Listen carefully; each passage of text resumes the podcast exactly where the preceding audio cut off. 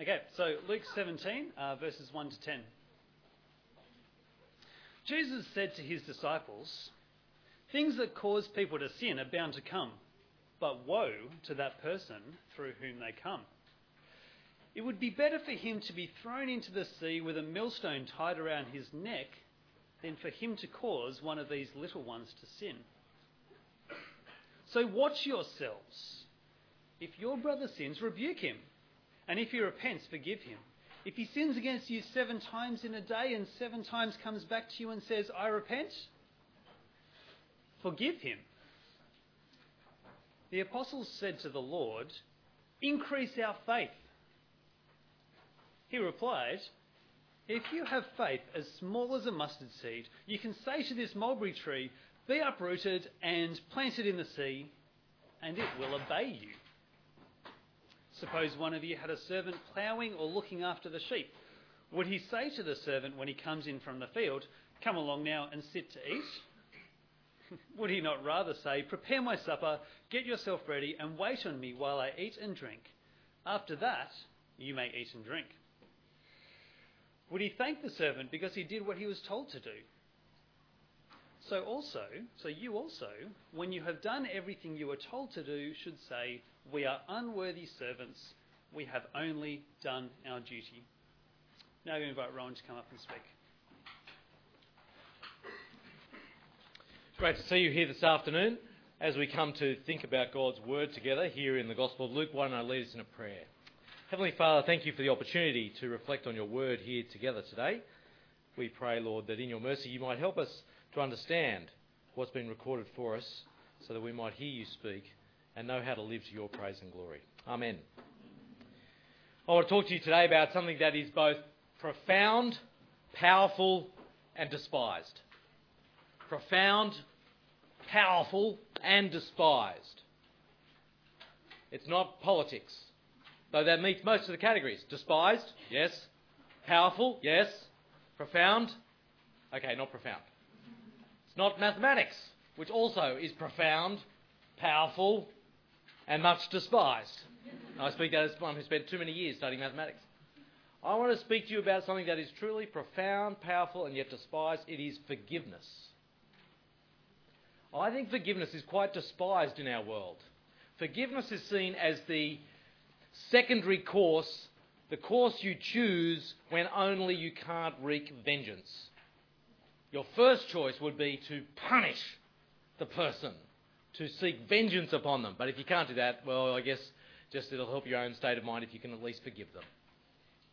It's seen actually as a mark of weakness, I think, in our world. But let me say, if you've ever been forgiven for something you did, you know what a profound experience that is. You might know how powerful that is. And yes, if you've had to extend forgiveness to others, then you might know how painful it is too. But I want to talk today about forgiveness. The reason I want to talk about forgiveness is because what we've been doing here over these last three weeks, looking at this section of Luke's Gospel in the Christian New Testament, is we've been following Jesus along a road. From Luke chapter 9, verse 51 through to chapter 19, Jesus is literally on a road trip. He's, he's following along a road he's headed towards Jerusalem. We know what's going to happen when he gets there. We know because Jesus knew and he told his followers what would happen. He knew that when he got to Jerusalem, he would be rejected by the Jewish leaders, he would be killed, and he believed he would be raised again to life by his heavenly Father. So, we know what's going to happen. He's on this road.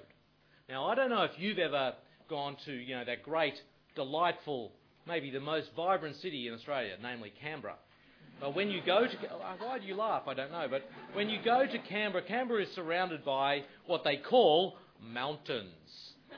Um, they're called mountains, but actually they're little hills. You can literally sort of jog up one and jog down again. Like they're very, they're little mole hills, but we call them mountains. And if you get very close to one of those mountains, as you are following the road towards it, the, and the sun's in the right spot, a lot as you go along the road, your journey along the road is literally in the shadow of the mountain. Right? Well, as Jesus is on this road towards Jerusalem, he's travelling in a shadow. The shadow that is falling across him across the whole of the road is the shadow of the cross, his own coming death. And it colours everything. That shadow falls across everything he says. As he talks about what it means to follow him along this road. In fact, right back in chapter 9, verse 23, Jesus said, If you want to follow me on this road, you have to deny yourself, pick up your cross daily, and follow after me. That life following Jesus, being a disciple of Jesus, being a Christian, if that's what you call yourself, means travelling along this road with Jesus, the road that is in the shadow of the cross. And what we've seen as we've been going along this road the last few weeks is we've seen that Jesus' teaching on being a disciple is very challenging. It challenges us personally about ourselves and our view of ourselves, and it challenges our relationships with others. So, a couple of weeks ago, we saw that one of the critical marks of being Jesus' disciple is, just, is humility. Challenges your view of yourself before God. That God lifts up the humble.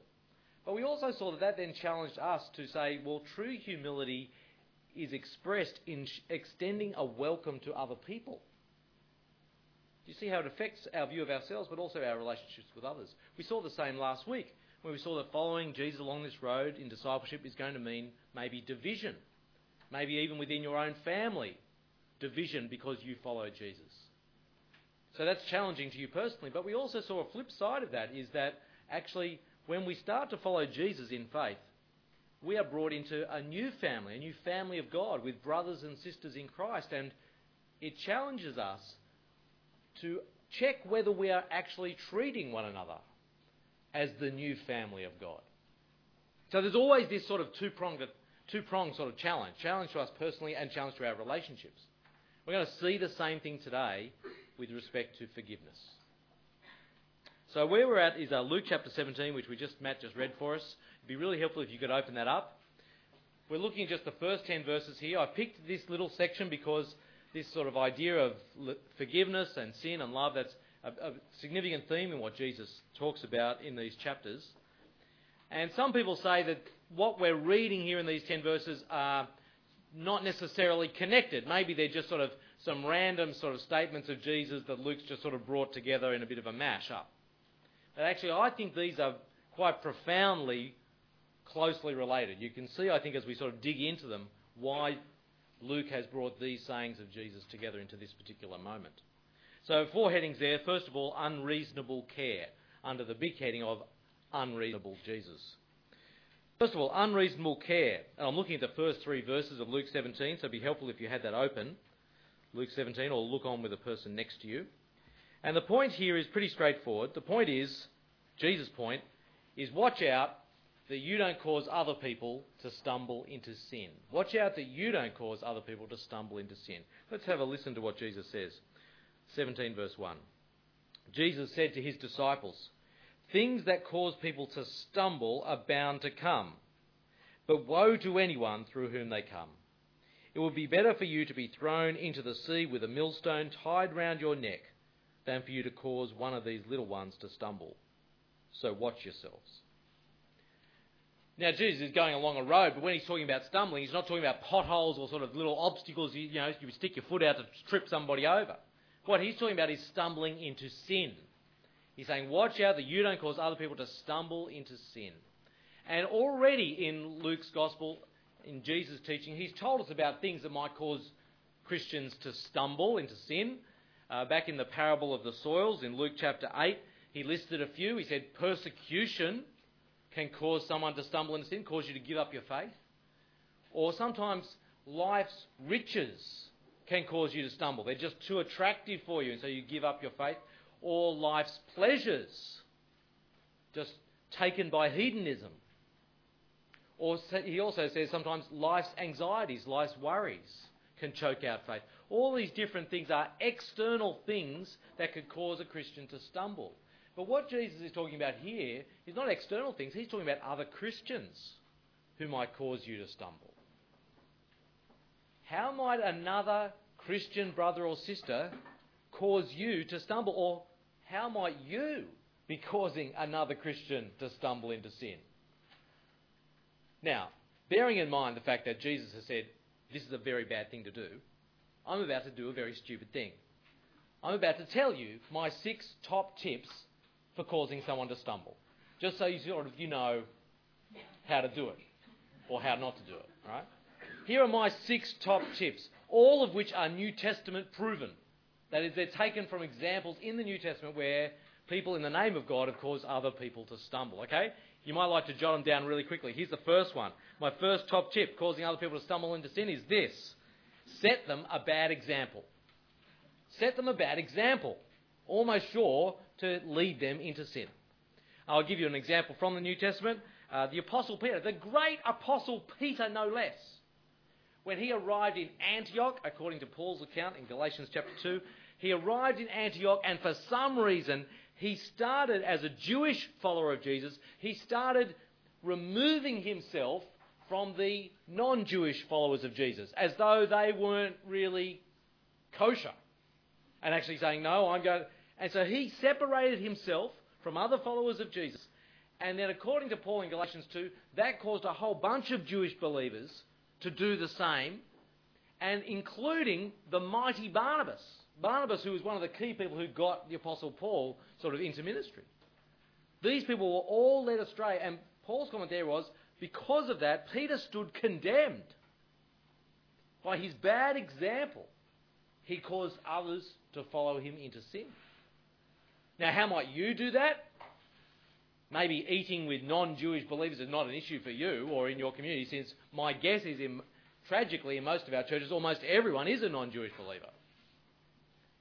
But I, here's one simple way that the New Testament talks about by your speech, by the example you set with your tongue. Whether you gossip or not, whether you slander or not, how you talk about people behind their backs, what sort of words and language comes out of your mouth for building up or tearing down. See, the fact is, how you use your tongue, that's going to influence others. What they see you do, they'll think is fine and do, do likewise.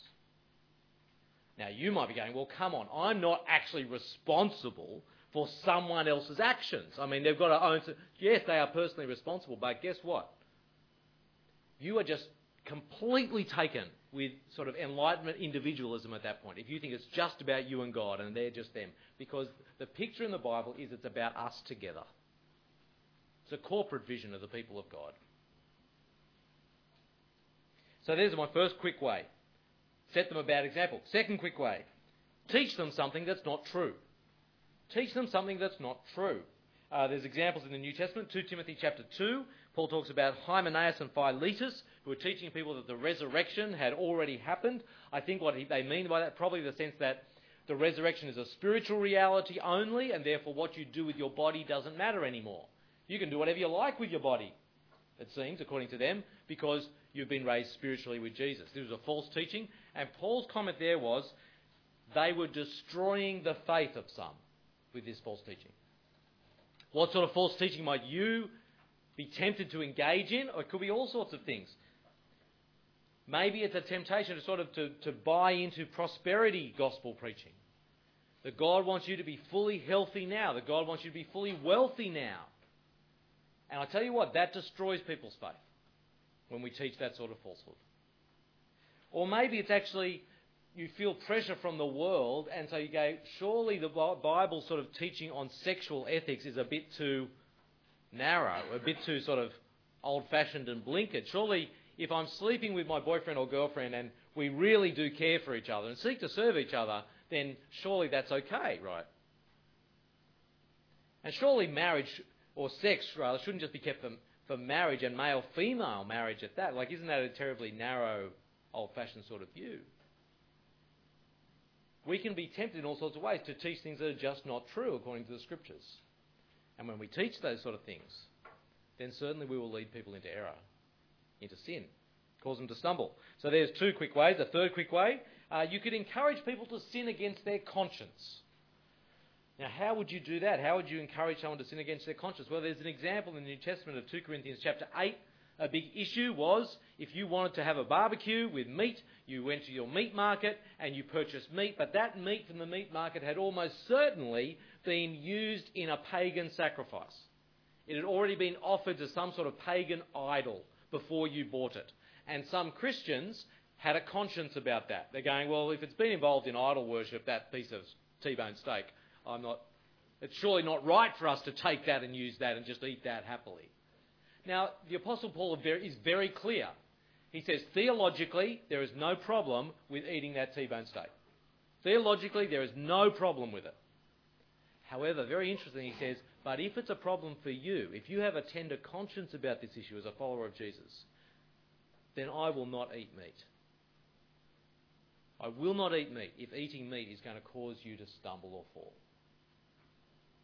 Now, how would that work in our context? Well, I think there's all sorts of issues in our Christian community over which particular brothers and sisters might have an, have a, an issue of conscience.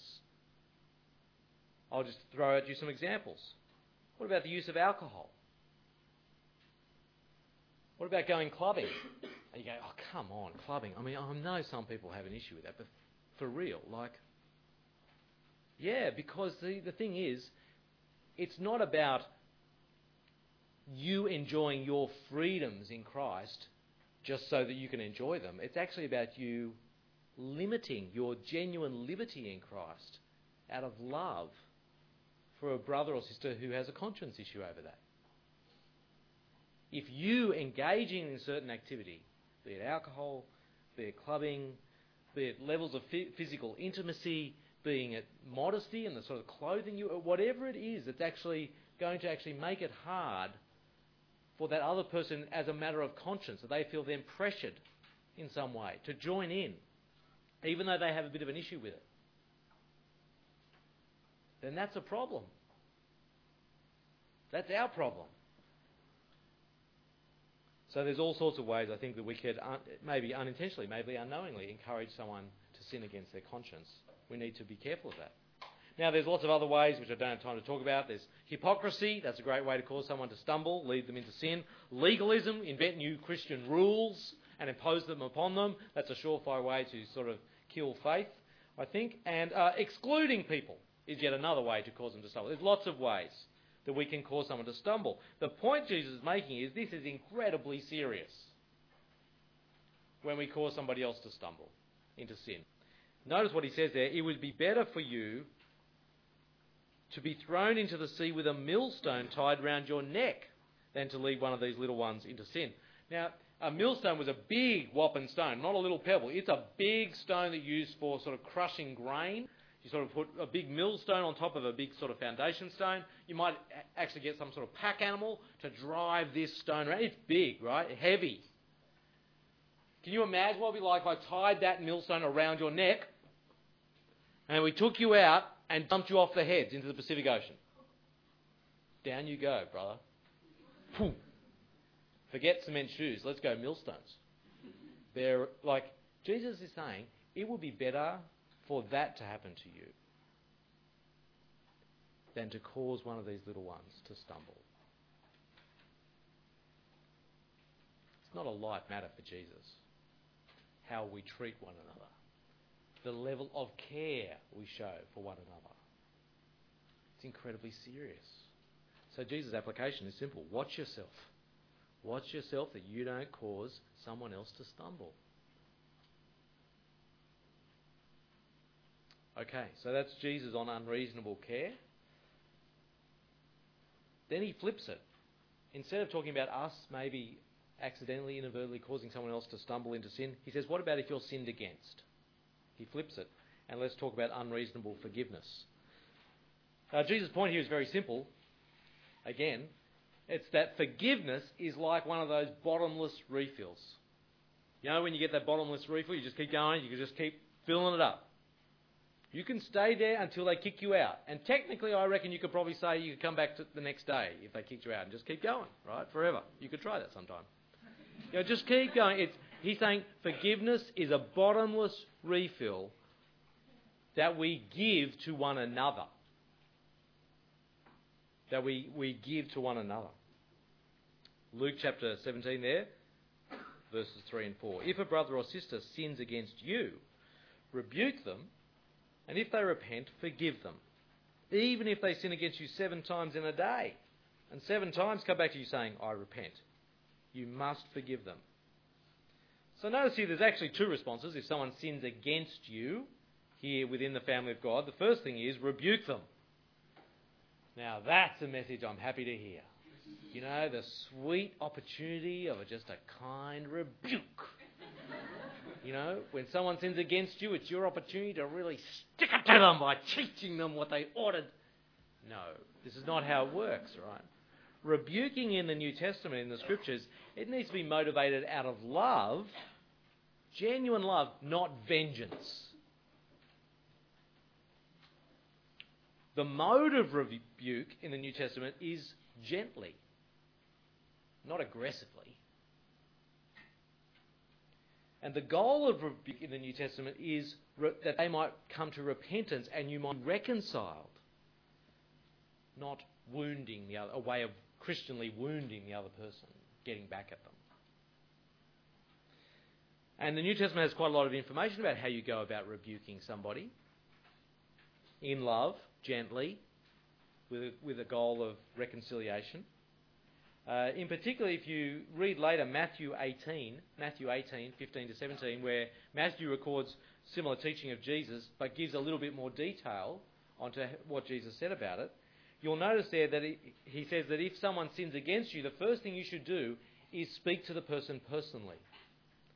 Now, that alone is reasonably challenging for us because I tell you, if I'm sinned against, the first thing I want to do, the first person I want to talk to isn't God, and it isn't that other person. The first person I want to talk to is anybody else. Let me tell you what just happened to me. Jesus says, no, the, what you do is you go and speak to the person. If they listen to you, Jesus says, then, then you have won them over. That is, they listen to you and repent. That's fantastic. What a great outcome. That's what you want. He says, if they won't listen to you, then take one or two others with you and go and see the person. And he says, only if they won't listen to that, then finally bring it to the church. So that's the point where you grab the microphone on a Sunday at a meeting and say, by the way, everybody, John over there sinned against me the other day. No, that's not what he's saying. You'd go to. That's not what he's saying. When he says tell it to the church, he, I think he means go and talk to the elders. Talk to the people who have pastoral responsibility for the life of the community of God. So that they might, if necessary, actually help that person to repentance through discipline. There is actually a way of doing it. In fact, the New Testament tells other things. It tells you about what do you do if the person's older than you? What do you do in that, what do you do in that sort of situation? Or what do you do if it's actually an elder who sinned against you? So for information on that sort of stuff, you need to go and look up 1 Timothy chapter 5. Right? But there's lots of information in the New Testament about how you would go about this. But the application for us, I think, is that if you're sinned against, actually going back to the person and saying something to them is incredibly challenging to do. Gently and in love with a goal of reconciliation. That's really hardcore stuff. Because if you've been sinned against, to then go back to that person makes you feel very vulnerable. And so maybe you do need the encouragement of a brother or sister to go and do that. But just please be careful of gossip. Have clearly in mind what the goal is here. The other sort of little, little, just sort of a bit of advice I get is something that someone gave to me once and I think has proved very helpful. When you're feeling sinned against, instead of assuming injury, they've set out to injure me, assume incompetence or ignorance. Assume they just basically are. They don't know what they're doing. They're just incompetent. They were trying to do a good thing, but just it caused me harm. Or assume ignorance. They, they, have, they don't know the effect of what they did. Start with those assumptions, I think, as brothers and sisters within the people of God. That's a good place to start, rather than just assuming injury. That may also help you to approach the matter gently and in love. Okay, so that's the first response, rebuke. But notice then the second thing, which is really Jesus' emphasis here if they repent, then forgive them. Now, this, uh, this requires a little bit of reflection. if they repent, forgive them. So I've got a couple of questions there. Is that saying that forgiveness within the Christian community is conditional? That I only need to forgive you if you repent? Now I'm just noticing in this passage, yes, the forgiveness expressed in this passage is conditional on the other person's repentance. But also just point out this passage is not actually asking the question or even trying to answer if they don't repent, do I need to forgive them? That's not actually on Jesus' mind here.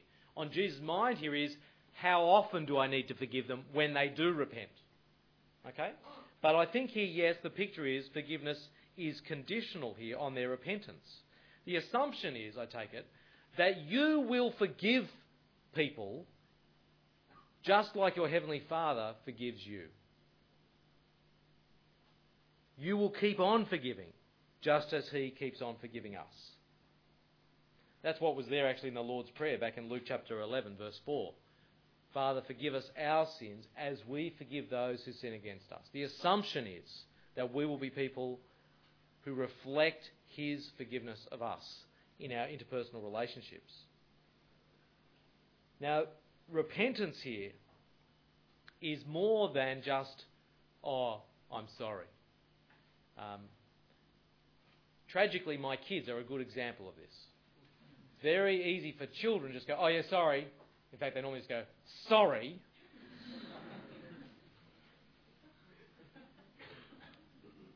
Repentance is not just saying sorry. Repentance is, is not even just a self focused sort of remorse. Oh, I'm sorry because I don't want things to be bad between us. I'm really.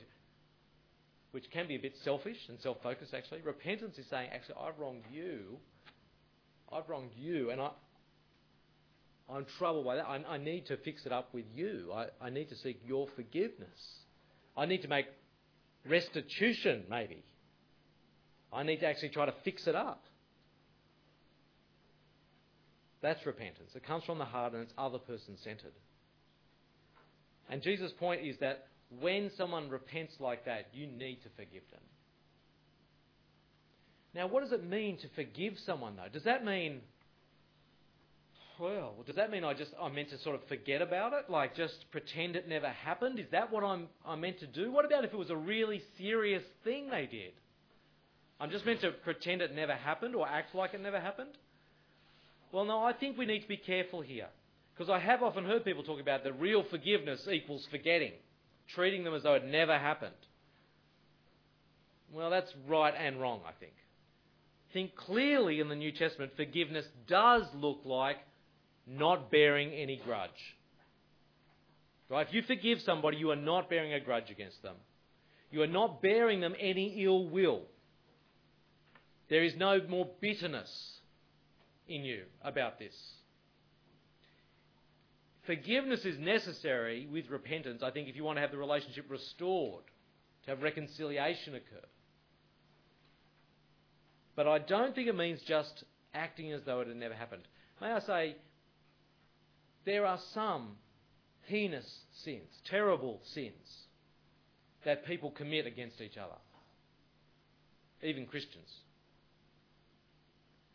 And even if a person seeks or offers repentance, you know, comes back and repent from that sin, I don't think it necessarily means that we ought to just pretend it had never happened.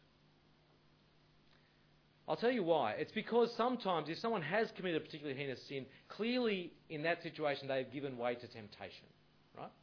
They've given in to temptation when they shouldn't have. If we don't, as a community, endeavour to help that person stay away from temptation,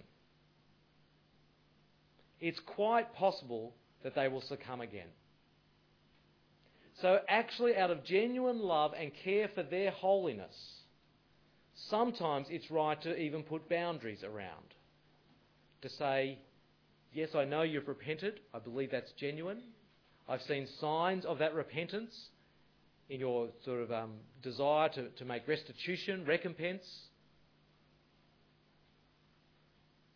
And I bear no ill will towards you. I bear no grudge against you. I will not be bitter about you. But for your sake, for holiness, to help you in holiness, We're not going to go into that situation again like that. I'm thinking of uh, terrible situations where there's been abuse, where sometimes I think it might be right to maintain helpful boundaries, not in order to punish a person, not to exclude them from the fellowship of the community of God, but out of a genuine concern for holiness. Anyway, so that, that probably bears some more reflection and talking together, doesn't it? To try to seek a way of wisdom in that. Um, what happens, people say, if the person doesn't repent? Do I, am I then called upon to forgive them? Well, in Matthew 18, where Jesus gives a bit more detail, he says that if a person doesn't repent, then treat them as an unbeliever. That doesn't mean don't love them. We're to love all people, including our enemies. But I think it says if a person won't repent of a particular sin, then what does that say about them being a disciple of Jesus? Being a disciple of Jesus means that we embrace repentance when we sin. And if a person won't repent, then I think it means that they're not a believer, they're not a follower of Jesus. And we just need to acknowledge that and seek, eh, seek to encourage them towards becoming a follower of Jesus, becoming a Christian, and submitting their life to the Lordship of Christ. Okay, but the real challenge of Jesus here, as I said, is to keep on forgiving, even if a person would sin against you seven times in a day. Now, I must admit, when I started thinking about this passage, I thought, that's clearly, clearly Jesus is using hyperbole. Can you even imagine a situation where someone would sin against you and then go, oh, and repent, genuinely repent, and then 15 minutes later comes and sins against you again, and then repents, and then 30 minutes later comes and does it seven times in a day, in one day. Clearly a hyperbole, right? And then it occurred to me, no, Jesus is not using hyperbole, he's talking about parenthood. He's talking about having children because seven times in a day, that's before breakfast. Like, in terms of the number of times that they can say sorry, sometimes with tears, and then five minutes. Anyway, I'll just calm down. Anyway, we'll just. I think Jesus is actually thinking hyperbole, uh, using hyperbole here to make a point. To make a point. There is no limit. If someone repents, there is no limit to how often we will forgive them. We, un- we cannot go, sorry, I've forgiven you seven times, that's it. That's, that's the end of reasonable levels of forgiveness. And why can't we do that? It's because, well, we're to reflect God's forgiveness of us. Does God do that to you? Does God say, sorry, that's 3,546 times today you've sinned against me? But you know the limit is 3,445 times. You're over the line now. That's it. No more forgiveness. No. As we repent, praise God that He lavishes grace and forgiveness and love on us, doesn't He? And we're to reflect that in our relationships one with another. Now, that may have raised some really big issues for you. Can I encourage you? Please come and talk to me afterwards or grab a Christian friend and talk with them afterwards because I don't pretend these are light issues. I don't pretend this is an easy teaching of Jesus. But it does require wisdom in knowing how to go about it. Okay? All right, so I'm going to rush through the last couple. That's unreasonable care and unreasonable forgiveness. I think the response of the apostles at this point is very understandable. When you've just heard Jesus talk about this seemingly unreasonable level of forgiveness, I'm with the apostles when they say here, Lord, verse 5, increase our faith. How could we possibly live like this? How, like, if that's what it takes to be your follower, you're going to need to increase our faith because that's, that's way too much for me. Right? I, I get that. But look at Jesus' answer under the heading of unreasonable faith. He says, verse 6 Jesus replied, If you have faith as small as a mustard seed, you can say to this mulberry tree, Be uprooted and planted in the sea and it will obey you. Okay, so Jesus is just getting fully weird here, right? Let's just think about that for a moment. Faith the size of a mustard seed. Then I could say to him, this mulberry tree, like, it sort of, doesn't this just, this saying of Jesus just reek of, you know, a real historicity? They're walking along. They say, Lord, you're going to need to increase our faith. He says, you had faith just the size of a mustard seed. You could say to this mulberry tree that we're walking past, get up and plant in the sea. And now mulberry trees are, don't think mulberry bush, think mulberry tree, right? Google it, Google image, I did. Ooh, they're big. And they're big trees. they're big trees with massive, known for their massive root systems. That's the of saying it will uproot itself. You're going, uh, they have massive root systems, apparently could live for up to 600 years because of the depth and extent of their, their root system. He's saying, you just have faith the size of a mustard seed. You can tell that tree, get up, plant yourself in the sea. It will do it. Now, my response, and it's probably your response, go, well, that means that no one probably has real faith. No, surely that means no one's got, like, none of us have faith even inside. Like, has anyone ever been able to do that? Jesus is not talking literally here. This is clearly hyperbole. It's, it's an example. What's his point? His point is the smallest amount of faith can do extraordinary things. The smallest amount of faith can do extraordinary things. You guys saying, increase our faith. We couldn't possibly forgive like you want us to forgive Jesus. Just saying, increase our faith. He says, no. You don't need to increase. Just the smallest amount of faith will do extraordinary things. You don't need me to increase your faith. You have the faith. Act on it.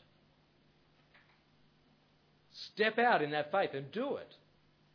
Don't sit back and wait for it all to be sort of somehow magically you'd be transformed into a, this awesome forgiveness person. You've got faith in me, faith in Christ. That means you've got the power of the Holy Spirit in you. That means you can do this. How? How could I possibly do that? How could I forgive like that? I'll tell you the answer actually. Remember what road you were on.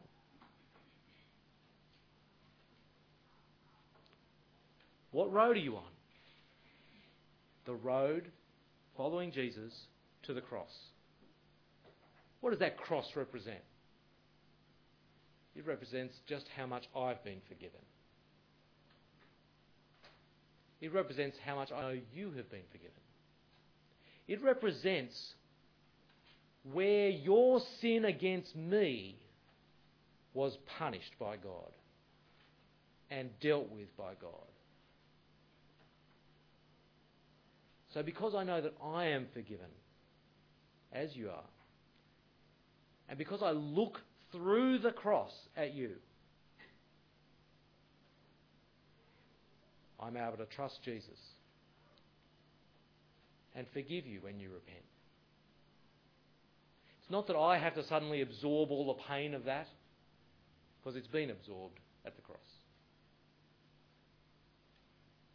So I look through the cross to forgive you when you repent. That's what stepping out in faith. That's faith the size of a mustard seed. That's the amazing things it can do. That's unreasonable faith. And then Jesus finishes with, unreas- with uh, sorry, reasonable duty. Reasonable duty in verses 7 to 10. Jesus' point here is very simple. I think it ties in like this. That this sort of is the end of a whole section where Jesus has been talking about discipleship, and it applies to what we've just talked about, but I think it actually applies to a whole lot of things Jesus has said. His basic point is don't think that living like this, don't think that actually doing this makes you some sort of hero. Right? You, forget, you, you step out in faith and you start forgiving people. That doesn't make you a hero. And it certainly doesn't mean that God owes you something because you live like this. He uh, makes this point via a parable. You can read the parable there, verses 7 to 10. And basically saying if, you, if you're a master of a household and you've got a servant, if a servant has been working in the fields for you all day and then comes in, you don't then say to the servant, Oh, wow, servant, you've, you've worked so hard. Why don't you sit down and let me be the servant and I'll, I'll, I'll serve you. you. You be the master. You t-. See, that's not how it works. The servant is a servant. Loved, yes. Cared for, certainly, but the servant. And his point, Jesus' point is so you also, when you have done everything you were told to do, you should say, We are unworthy servants we've only done our duty. Forgiving like this, showing this sort of level of care that you don't cause others, it doesn't make you a hero, it doesn't put God in your debt. This is just our duty. Now, we don't like the word duty. In fact, we think it is a, it is a horrific word almost. It's a dirty word, duty. We don't like it for two reasons. First of all, we feel like duty compromises my freedom. I don't want any obligations. I don't want any responsibilities. I just want to do what I want to do. So we think that duty compromises our freedom. And secondly, we feel like to do something out of duty is somehow second rate. The real thing we value in our culture is do something out of desire. If you really do what you want to do, if you're doing it because you really want to do it, that's praiseworthy. To do it out of duty is, well, that's a bit boring, lame. But I think the thing that Jesus is identifying here is there is a greater reality that we need to remember our lives are lived under. That greater reality is that Jesus has been made Lord of heaven and earth. And you have not been, and neither have I. And there is a moral rightness within that order that Jesus is Lord and I am not. There is a moral rightness, actually, that I do what he asks me to do. And that's what discipleship is, actually. As we follow Jesus along the road, the road to his death, but the road to his life, we are just doing what ought to be done. Because he is Lord, not us. So we've reflected then on unreasonable care, unreasonable forgiveness, unreasonable faith. No, it's all our reasonable duty. And uh, someone's going to lead us in prayer.